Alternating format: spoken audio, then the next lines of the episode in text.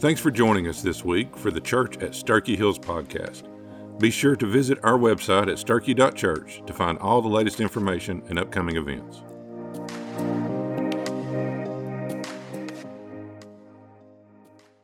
So, uh, is that like not an incredible song or what?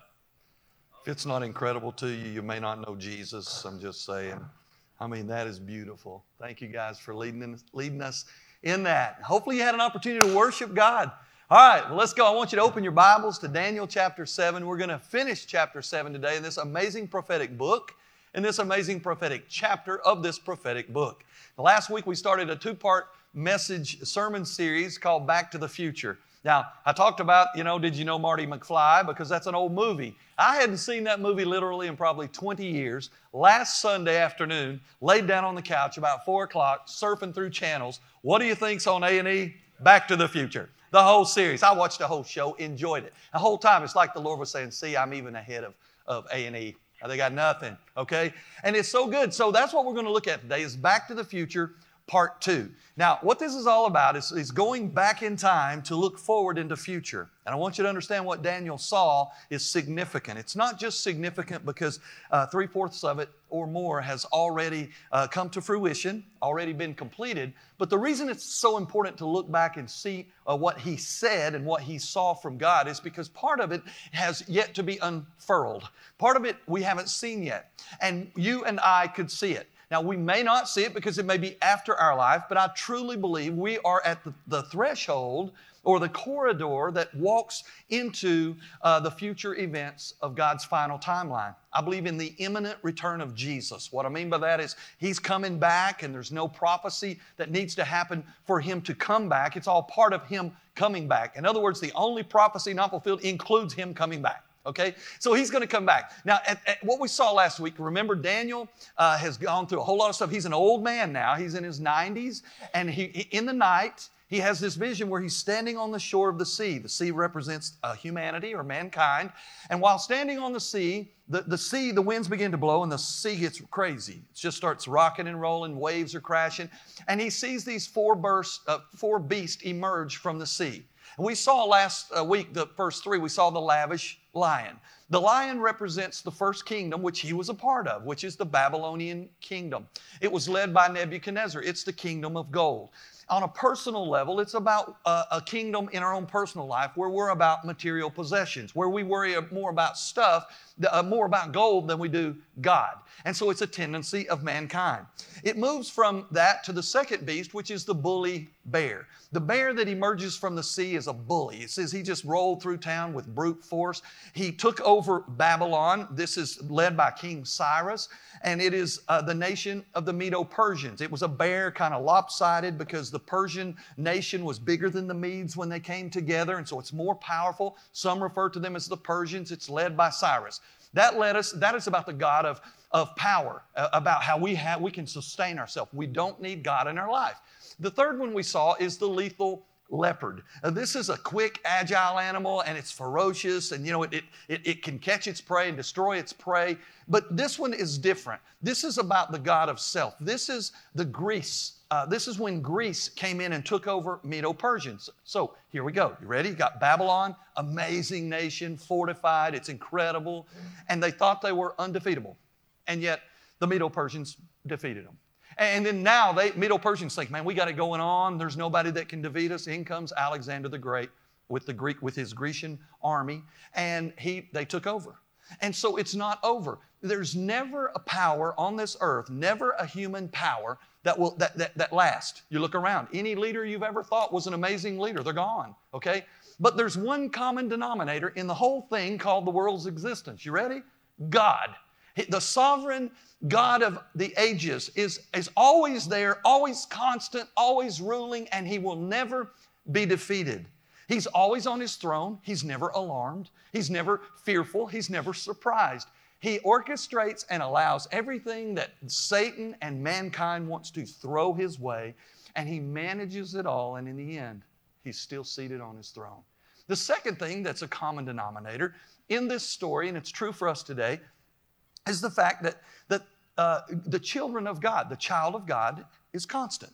Daniel, no matter who the king is, no matter what new rules are at play, no matter how everything changes around him, no matter what the circumstances are, Daniel's still a child of the Most High God. And I want you to know today, in 2020, if you're a child of God, He never changes. You don't have to change. You just hold your head up in the midst of whatever circumstances come and keep marching forward according to His plan, His will, and His way, and you will be fine. Now, why is it so important to look back at history in the, in, prophet, in the prophecies of Daniel? It's because if Daniel gets his prophecy right in what has been already fulfilled, then he will get right the part that hasn't been yet fulfilled. And I'm going to tell you in advance, I'm going to let the cat out of the bag. What's coming up is some good stuff, all right, for the children of God. Now, in the first three, he nailed it.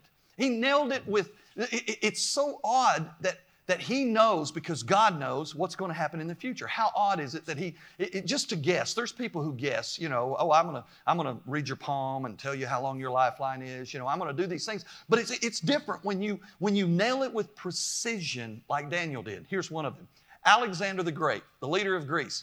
He had uh, 35,000 soldiers, okay? He conquered the whole world with 35,000 soldiers. He conquered Babylon slash Medo Persia uh, with, with 35,000 soldiers against, listen, 250,000 soldiers. It's not supposed to happen. And yet Daniel said, that's what's going to happen. Why? Because God said to Daniel, that's what's going to happen.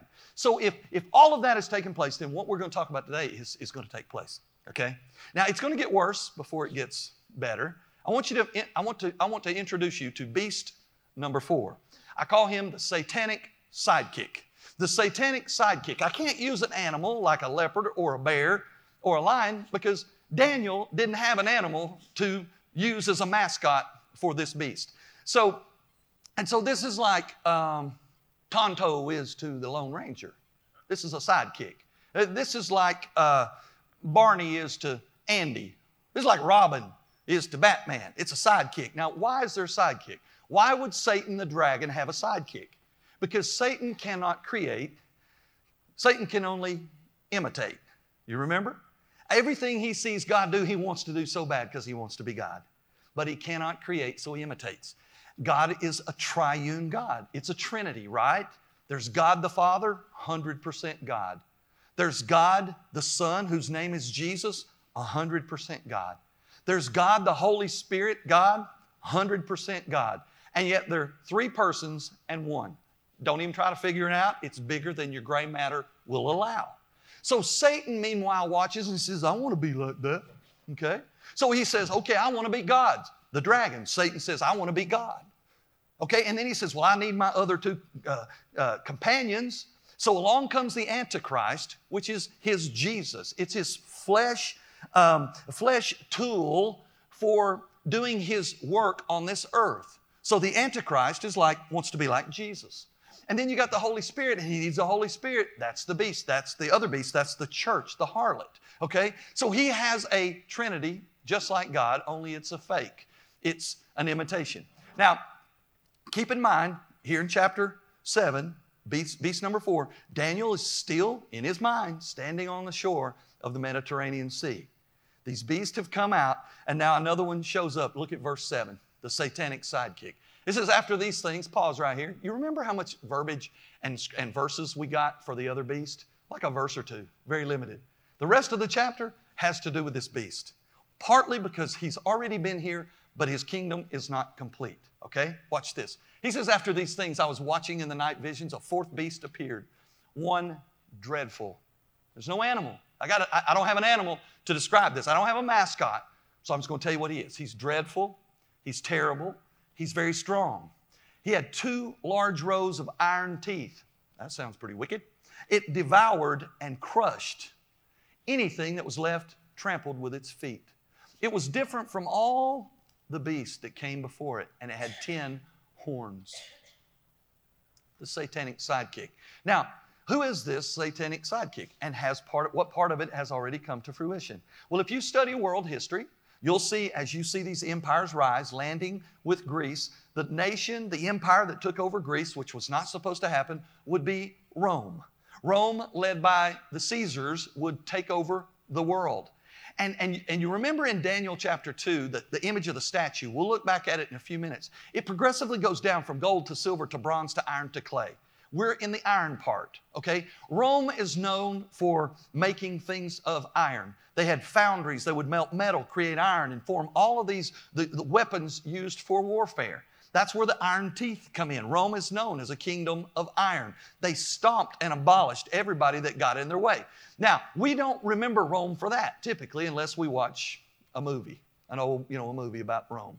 Well, when, when we think of Rome, we think of like architecture, art, literature, culture, okay, this sophisticated society, and they were that. They were the first country who had a Senate led government. They were the first country to, one of the first countries to provide an aqueduct to provide fresh water to everybody that lived there. They were one of the first countries to uh, provide a food source where they planned out a food supply for the whole kingdom. All right? They, it was a nation that created a road where you could travel safely from, from uh, city to city to city. It was a city that provided a police force for protection. I mean, they had it going on in some areas. That's what we think about them being. That's not all they were. You see, there's more.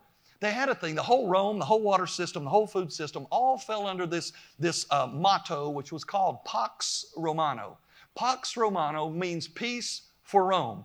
And it's cool if you're Roman. It's cool if you are willing to subscribe to Roman guidelines and do everything they say, it's peace for you.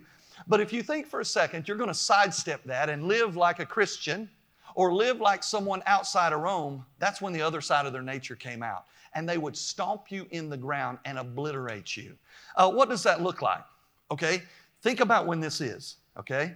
Their rule started in uh, 168 BC, before Jesus. Something happens in the middle or in the first third of their empire reign. Jesus, God, comes onto the planet, changes the whole calendar from BC to AD. He steps onto the scene and they hate him from the first mention that there might be a new king in town. And you remember in the Christmas story, you'll remember that Rome, that Caesar heard, or Herod heard that Jesus is here, that God's Messiah is here. And the first thing he does is, oh, let's, let's find out where he's at. I want to introduce myself to him, okay? I want to be his friend. No, no. What he wanted to do was annihilate him. So what did he do? He issued an, an edict to murder all the little boys of that age bracket. So, in hopes he would murder Jesus. The same Roman rule, this sophisticated cultural, architectural, art, literature, empire, would be the ones who would nail Jesus to a cross and crucify him.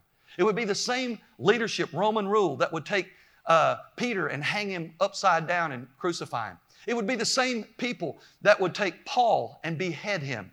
It would be the same people who would take John, the beloved disciple, the revelator, and boil him in oil in hopes of killing him, but he didn't die. They would cast him onto an island where he would see the future called the book of Revelation. This is who the Roman leadership was, all right? And it wasn't all happy and it wasn't all about uh, culture. Not only that, as, as the people of the way, which is what the New Testament calls the Christian community, as the church began, Rome would take them and feed men, women, and children to beasts or wild animals in the arena. And they would have these events often at night. And to light the road going up to the arena, they would take large timbers, build a fire underneath it, and impale men, women, and children to these stakes and ignite their bodies to light the way to the arena. That's Rome, you see? So when Daniel says, man, this thing is vicious and vile, it's, it's strong. It's got these iron teeth. What he's seeing, it, it, he's, it, he's fearful of. But the vision, Rome came and Rome went, but it's not complete yet. Part of Rome still exists. And that's what we're going to see. Now, before we get to it, I want you to understand something. When, when we talk about what we're getting ready to see, when we talk about Rome not being done yet, there's still a Rome, okay? But the whole satanic uh, uh, structure behind who Rome was still exists today and it exists in Western Europe, all right? It's just like the nation of Israel. They've been defeated so many times in battles and wars, displaced, moved, scattered. They still exist. They still have a place in God's eternal timeline. And so does Rome. So now watch what happens in verse 8. he says, As I was contemplating the horns on the beast head, okay, he says, another horn, a small horn, a little horn. I just think that's funny. The what he's getting ready to describe to describe It's called little horn. Okay? Sounds innocent enough.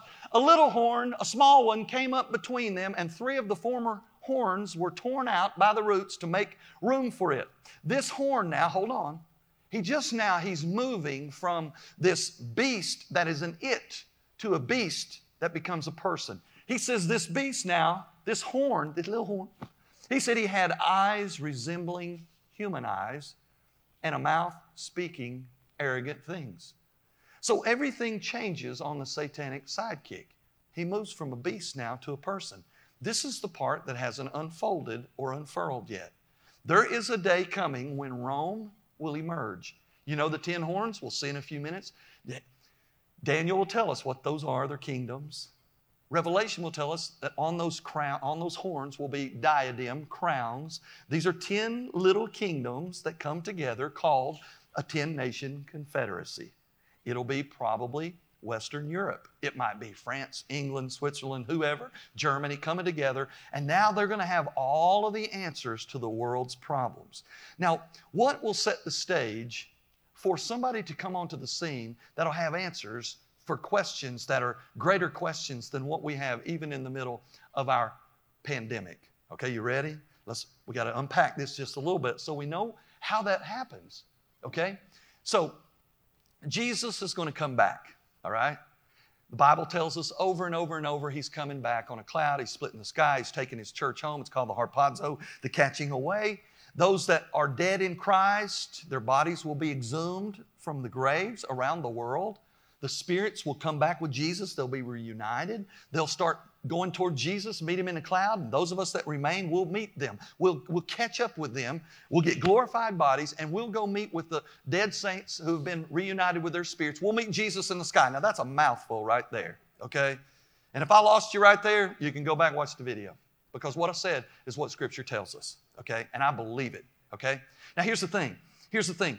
When a certain part or percentage of the world population is instantaneously removed from this world, from this globe. You think, the, you think COVID messes some people up. You take away a bunch of folks, airplane pilot, shoo, gone. You know, you know what I'm saying? Okay? Your taxi driver or your Uber, your Uber driver, you know, Habib, you know, or whatever his name is, you know, gone, you know, and you're left, all right? Your boss is gone and you're left. Somebody said, Praise the Lord not praise the Lord. If he's gone and you're left, do not praise the Lord. You're still here. That means you missed the bus, okay? So the church is gone, all right, and the world flips upside down. And so you think there's ecological problems now, you think there's economical problems now, you think there's emotional problems now. You wait till Jesus comes, takes the church away, the whole world flips upside down, and it sets the stage for somebody to step up and say, Whoa, whoa, whoa, you got questions. I got answers. Okay? Now we're going to learn something about this diabolical sidekick of Satan's. Uh, he'll emerge, we're going to learn from this 10 nation confederacy. He's going to be a Roman. He's going to be a European more than likely. Okay, now, Daniel chapter 2, let's look back and let's look at what Daniel, what uh, Nebuchadnezzar saw. He didn't understand. Daniel told him what he saw. Okay, you remember the first statue? It's really amazing how we see the devolution of mankind. We're not getting better, we're getting badder. Okay? Um, we, we think we're getting better because we do amazing things, right? We can send people into outer space with relative ease. Strap them to a chair, put a rocket underneath their hind end, and shoot them off into outer space, and they come back and tell about it.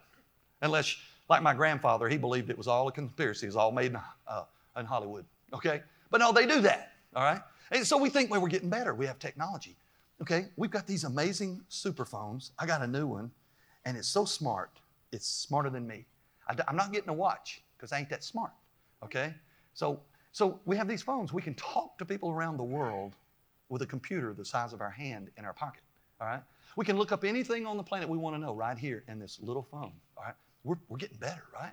Uh, we do great things, right? But at the same time, this year we will murder 43 million babies unborn for convenience. this year alone we'll stand by and watch 9 million people starve to death around the world. Now, we won't watch it because we don't want to see it.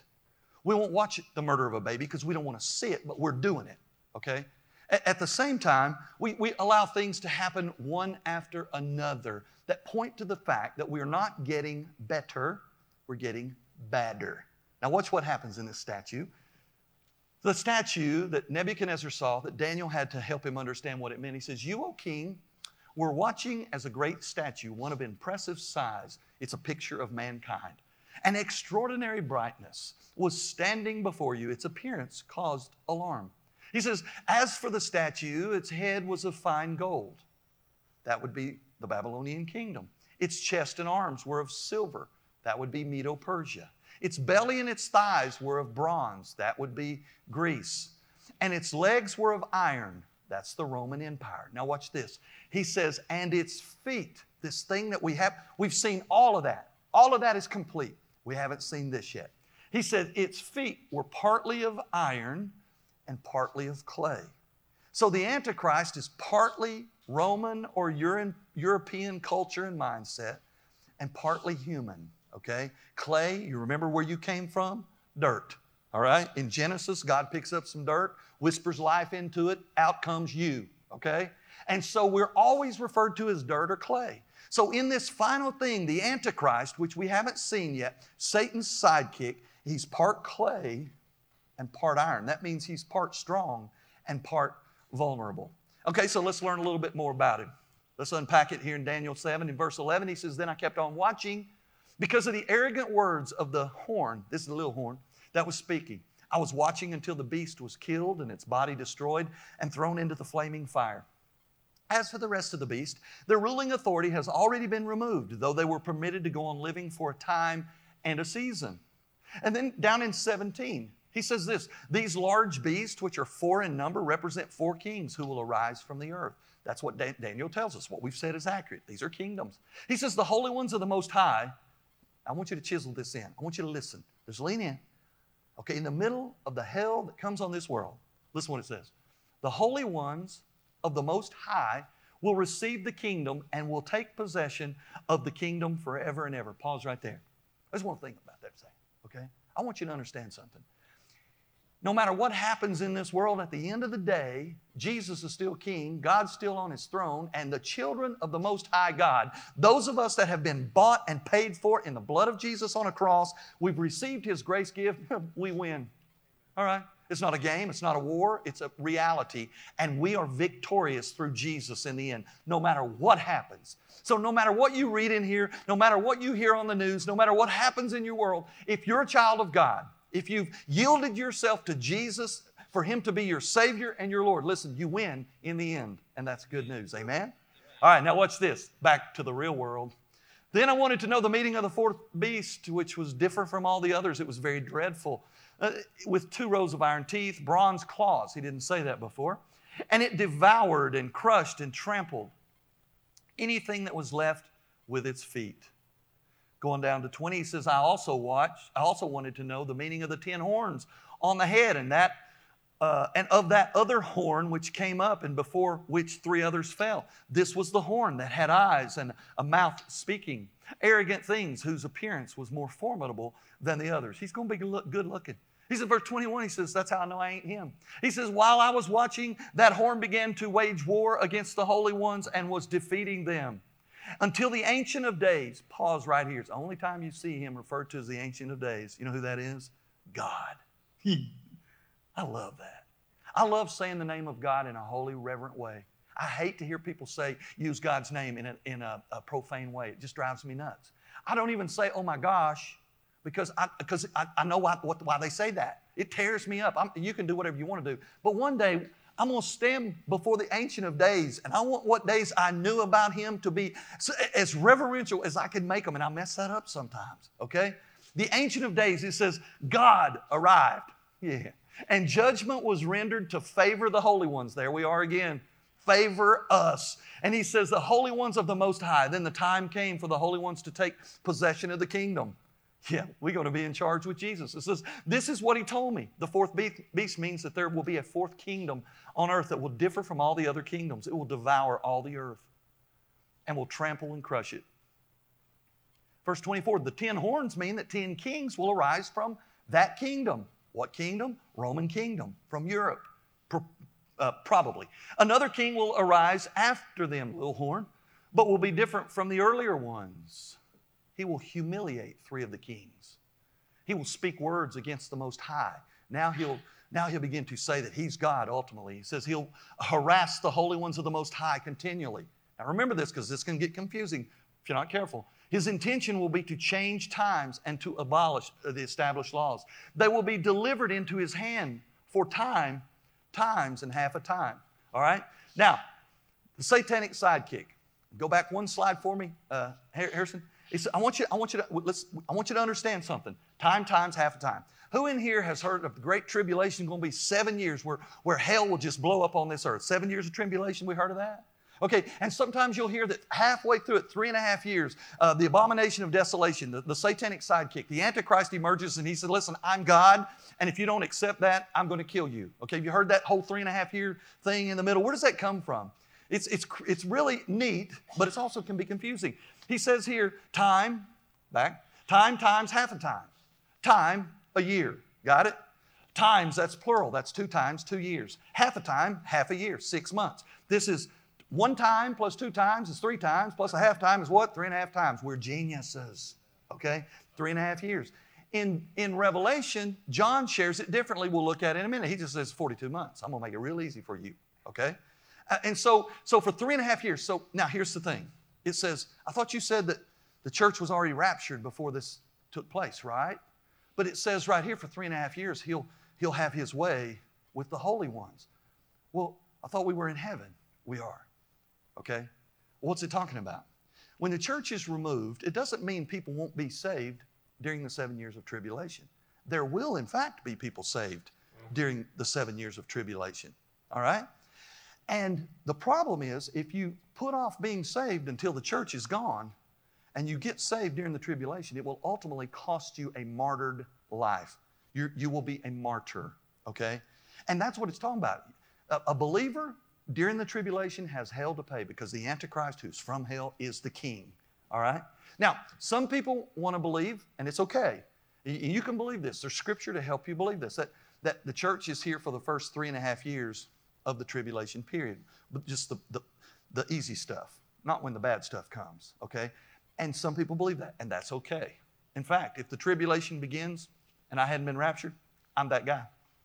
I believe in, I believe we're going to see the first three and a half years. I do not believe for a second that the church goes through the whole tribulation. Why? Really good reason. You know who the church is in relationship to Jesus? The bride, the forever bride of Jesus.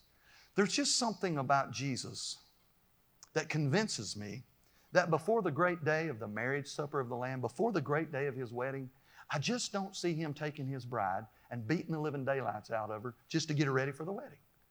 Did you do that for your wife? If you did, you don't have a wife, right? I don't see him beating up his bride so he can, you know, okay, now I got y'all beat down, put this veil on because I don't want to see your black eye because we're going to the wedding. So I believe he removes the church from the tribulation, from the abuse. Now, this satanic sidekick includes uh, all these promises that he's uh, going to work, uh, uh that he's going to work out, that he's going to play out. Now, here's the thing what we do is we spend a lot of time trying to figure out who the Antichrist is, right? And you know, it's really not that difficult if you read after some people. All you do is you have to determine the number of the name because the beast, the Antichrist, has a number, right? You know the number 666, all right? And we want to know who the Antichrist is. All we have to do is work a little magic with a formula, create the numbers of the names, get the alphabet out, and, and uh, uh, voila, we can determine who it is. So over time, you know who the Antichrist has been uh, absolutely emphatically determined to be using this n- numerical way and, use, and massaging it a little bit? The Pope. He's been to Pope. The Pope, a couple of popes. They've been the Antichrist. Um, Martin Luther, the Reformer, Antichrist. John Calvin, Antichrist. John F. Kennedy, Antichrist. Bill Clinton, all of us would vote for him as Antichrist. Okay? Just kidding. Okay? And uh, all the way down to guess who? Donald J. Trump. Did you know that people thought he was Antichrist? How's this work? You get the number, of their name. You take their letters, you put numbers to them, and you do a little magic. And if it doesn't work out the first time, you add a surname Mr., Miss, President, Leader, whatever you want to do, something to make the magic work. In fact, it's such an accurate science that if you thought real hard, you could probably, probably, ladies, convince the world into believing that your husband is the Antichrist. Okay? I know some of you have had small children that sometimes you wonder, maybe this is him. Okay, maybe this is her. Okay? If we spent as much time concerned about King Jesus as we do about the satanic sidekick, we would be better Christians and our world would be a better world. Okay? So it's not important that we know who, who he is. It's important that we know that he's real. It's important to know that our king will ultimately defeat him.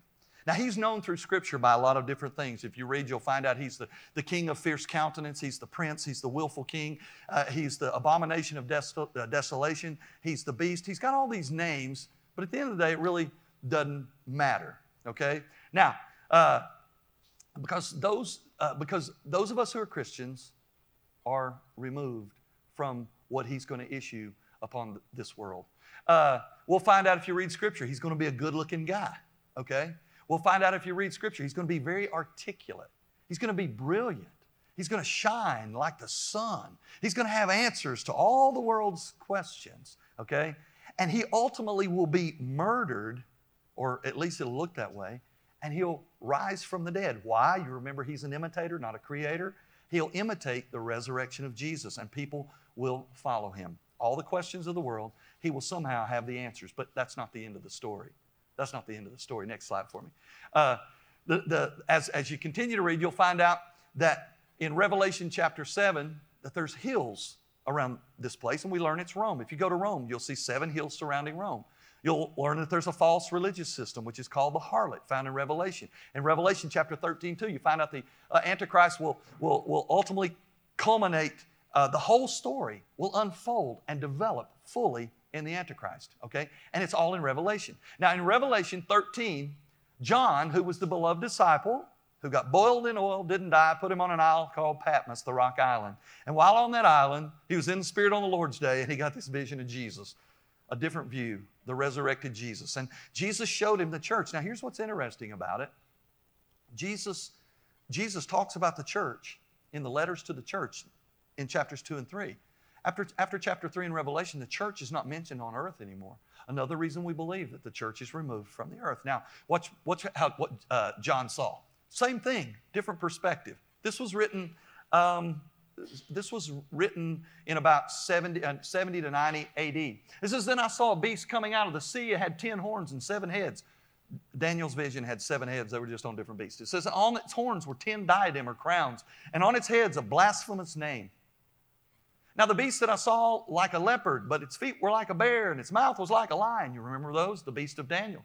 And it says, and, it's, uh, and, and, the dragon, that's Satan himself, he gave, uh, he gave the beast his power, his throne, and his great authority to rule. One of the beast's heads appeared to have been killed, but the lethal wound had been healed. That's his fake resurrection. And the whole world followed the beast in amazement.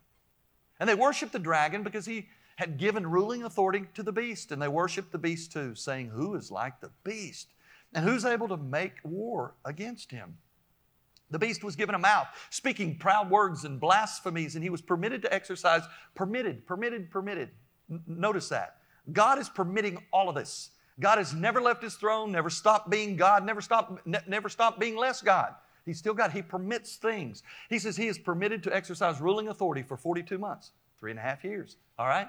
the satanic sidekick. Now, uh, now there's there's all this attention given the Antichrist. And when we read Scripture, when we read prophetic Scripture in Daniel, Ezekiel, Isaiah, uh, uh, Revelation, and others, if we're not careful, we get a little bit like, uh, okay? And Daniel did too. We'll see at the end of this, he says, you know, the color left my face, and, you know, it sounds like he says, somebody just punched me in the stomach. You know, he just feels the heaviness of this stuff.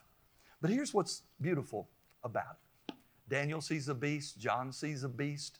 The world, we look around and we see the effects of the beast, but there's a beast beater. Okay? There's one who's above the beast, and Daniel didn't stop, excuse me. God didn't stop showing Daniel everything bad. And that's what Scripture does. Scripture often paints a very bleak story, a very difficult story of life. But if we keep reading, he always shines through with the rest of the story. Like Paul Harvey, it's the rest of the story, right? So let's look at the rest of the story. Here's the beast beater. This is the one that, that nails it all. And I want you to listen what we have to look forward to as the Christian community, as those who are saved, born again in Jesus' grace gift. Verse 9 While I was watching, thrones were set up, and the Ancient of Days took his seat. His attire was white like snow, and his hair the hair of his head was like a lamb's wool. His throne was ablaze with fire, and his wheels were all aflame. He, uh, this is our God, all right? It says, A river of fire was streaming forth. This is purification judgment. And he says, And proceeding from his presence, many thousands were ministering to him. Many tens of thousands stood ready to serve him. That's us. We're with him. He says, The court convened and the books were opened. Ah, here's the books. Now, let's pause right here. I want you to understand something. This is powerfully important, written 2,600 years ago to you, okay? Daniel sees now a courtroom when hell is breaking loose on this earth. He sees a courtroom. He sees the sovereign one, the Ancient of Days, God Himself over it all, flame flowing from, a river of flame flowing from His presence. And there's the books. Now, what are the books? There's a book of deeds, which I'll show you in a minute in Revelation, and there's a book of life, the Lamb's book of life. We all walk a path on this globe called life. And at the end of our journey, whether it's a long journey, a lady uh, told me this this morning, Marie Anderson, her birthday, she had just had her 88th birthday. That's really cool, okay? She's got a long journey, all right? Some people's journey don't get to last that long. At the end of the journey, all of us are in a book, okay? We are either in the Lamb's book of life or we're not. And if we're not on the, in the Lamb's book of life, when it's all over, we won't get into the Lamb's book of life. The other book is the book of deeds. You see, Revelation will tell us that there's people who want to answer to God for their own deeds. They want to look at God and say, God, I got this. Okay? I know all my bad. I know all my good. My good outweighs my bad. You're going to let me in because I'm good. I'm gooder than I am badder. Okay? No, that's not true. It's a lie from the devil. We only get into heaven because we're in the Lamb's book of life because of what Jesus in his perfection has done on our behalf, and we allowed him to apply it to our life. Now, how real, listen to how real is it? How real is this book? How determined is God to offer you an opportunity to be in the Lamb's book of life? You ready for a beautiful story? Just a couple of months ago, we had a thing called Fall at the Mo, Fall at the Museum of Appalachia. It was beautiful. I loved it. We were there. Caitlin, my older daughter, was standing over in the field doing something, and she saw my grandson, Judson, who's five. My grandson, Judson, who's five, is 100 miles an hour without any brakes. Okay? That's just who he is. Love him. He's awesome. Okay? She looks over, and we had a little girl in our uh, youth group that was playing a guitar and singing a, a hymn about Jesus. And Caitlin looked over, and Judson is 50 yards away, standing on a bale of hay, listening to a little girl sing. She knew something was wrong because he was standing on a bale of hay, listening to a little girl sing. So she walked over, and when she got over there, she knows he had big tears in his eyes. He's five. He's 100 miles an hour, no brakes. She went over and she said, Hey, buddy, what's the matter? He says, Somebody's called my name. And she said, Who called your name? He said, Jesus. She said, What did he say? He said he wants me to be in his super book. Now, let me just go ahead and let you know something. As his papa, who's a preacher, I don't drive down the road saying, Hey, Judson, I want you to know something. You better straighten up. Hell's coming. Okay, you got to get your name book in the super book, Lamb's Book of Life. Okay, no, we don't, we don't talk about that stuff. Okay? But on this bale of hay, on this night, 50 yards away from a little girl singing a gospel song, the Holy Spirit of God touched his little heart and introduced himself. Now, watch this. It gets funny. She said, um, What's he want? He wants me to be in his, in, uh, in his superbook. And Caitlin said, About that time, a peacock came flying through right in the middle of this spiritual moment. He goes, Ah, peacock, and took off running. okay? So then Caitlin says, uh, What do I even do with that? I said, You ain't got to do nothing. You ain't didn't do anything with that first part. God's doing that. Now, the next night he was over at the house. And he this is who he is. He's back to his regular self now. The peacock came through, the Holy Spirit left, and now he's back. Okay? He shows I'm not kidding, he shows up the door ready to fight. He's got the lid to a metal pot in one hand and a wooden spoon in the other. He's in his underwear. He's ready to fight. All right? Well, I'll fight. We fought till he wore down or I wore down. We went over, we sat on the chair, and I picked him up and I set him in my lap. And I said, I said, hey, buddy, did you have fun at the museum? He said, yeah. I said, what was your favorite part? He said, the obstacle course. I said, oh, that was cool, yeah. I said, did somebody call your name? He said, yeah. I said, who? He said, Jesus. And I said, what did he say to you? He said, he wants me to be in his super book. I said, that is so cool. I said, what'd you say to him? He said, I told him, I didn't even know you were healed. Isn't that cool? Now, listen to me. That's what God does. He finds you right where you are, right how you are, right who you are, right where you are. He sends His Holy Spirit from heaven and He goes and He touches you in the depths of your soul that you didn't even know existed. And He invites you into His presence. That's what He did to me when I was 10. I wasn't as smart as He was at five. He waited eh, eh, when I was 10, that's what He did. And that's what He's still doing today. Now, watch this in Revelation chapter 20. Verse 11 of chapter 20 of Revelation says, Then I, John, the Revelator, saw a large white throne.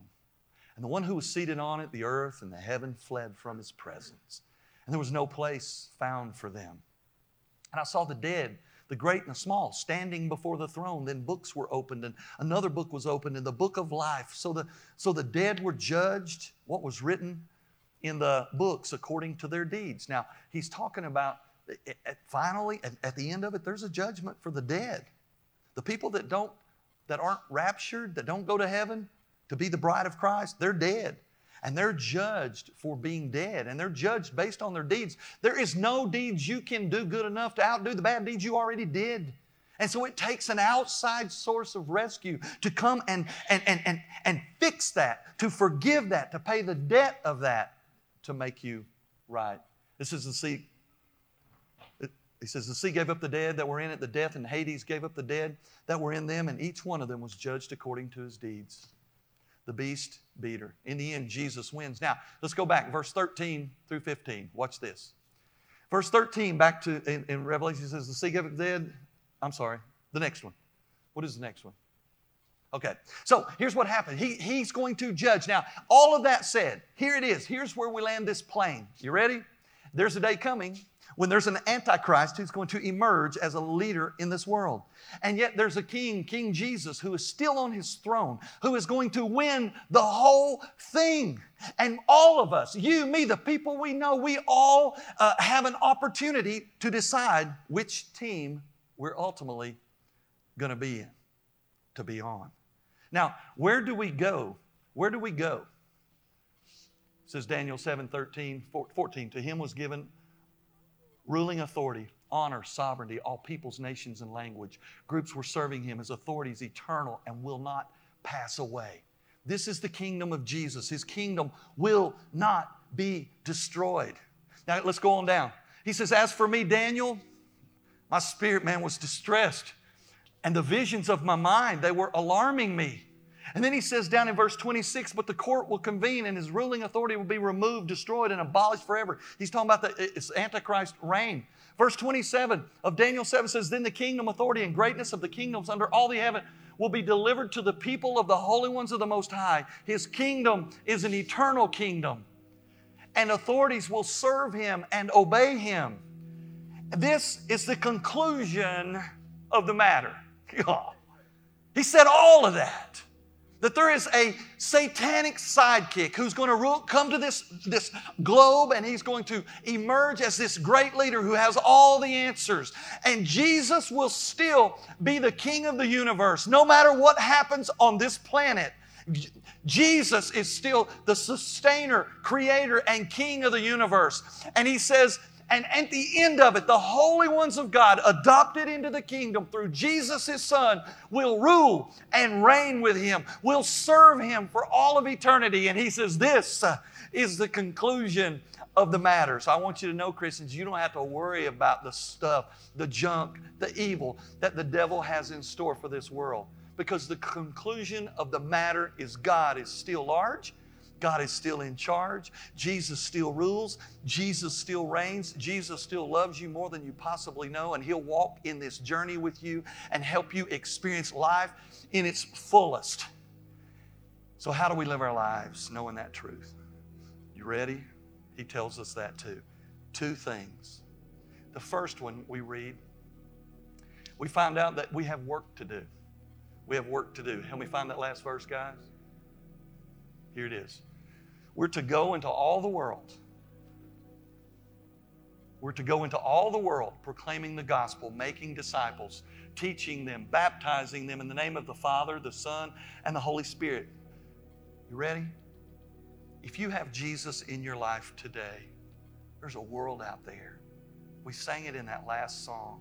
They need to hear what you already heard. You need to help them get to a place where they'll hear from God. You can't invite them into heaven. You can't save them into heaven, but you can encourage them and help them know that there's a God who will. There's a God who will reach from heaven like He is doing in the life of my grandson, like He did in my life who will reach in the middle of a mess with his beautiful message of redemption. We have work to do. The second thing I want you to see, it says, therefore stay alert because you do not know the day or the hour. We're supposed to live our lives watchful for his return. We're supposed to live not oblivious and one day surprised. We're supposed to be lookers, seekers. We're supposed to be looking, man, is this the day? Because if we live today like this was the day he was coming back, don't you think it would modify how we lived just a little bit? Or maybe a lot? And so, with that, I want you to bow your head. Want you to close your eyes.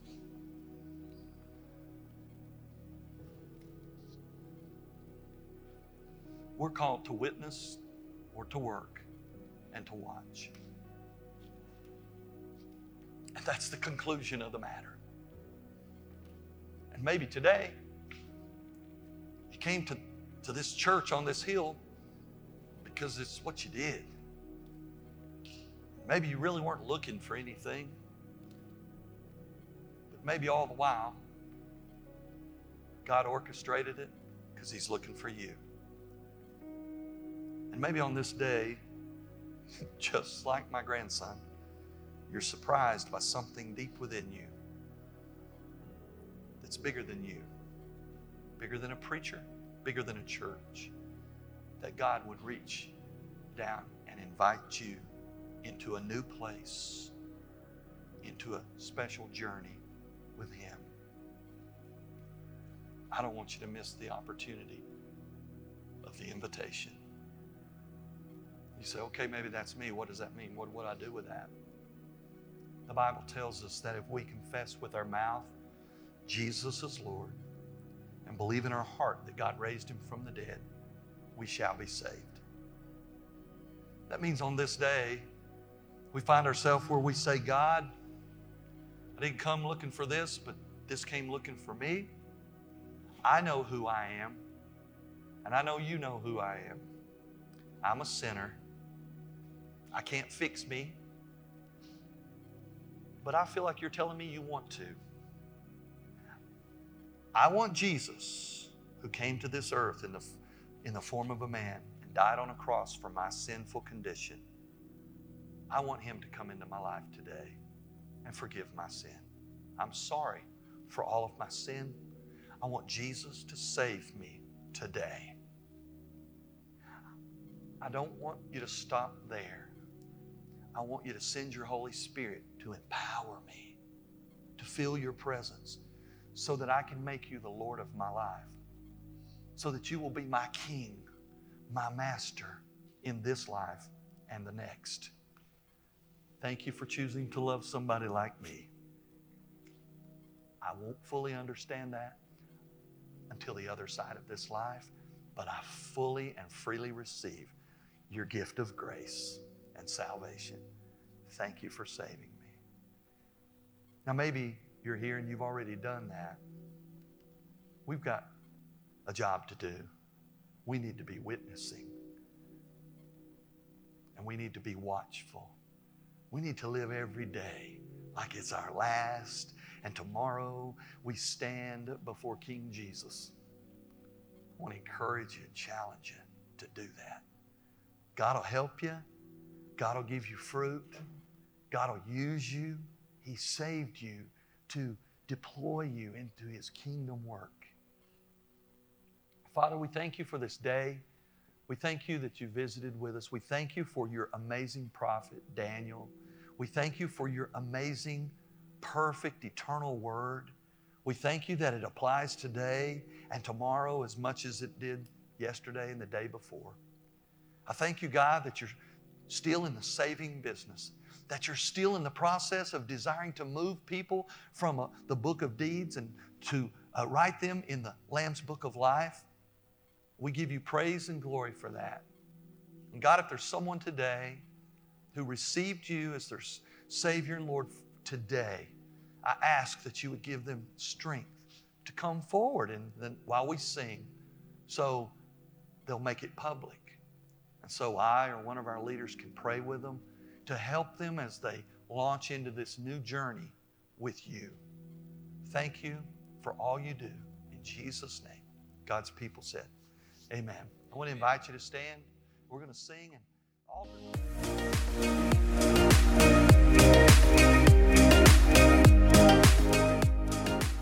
We hope that God spoke to you through this message. If you enjoyed the message, be sure to subscribe to our weekly podcast and visit our website at sterchi.church to find all the latest information and upcoming events. Be sure to join us again next week. Until then, may God bless you.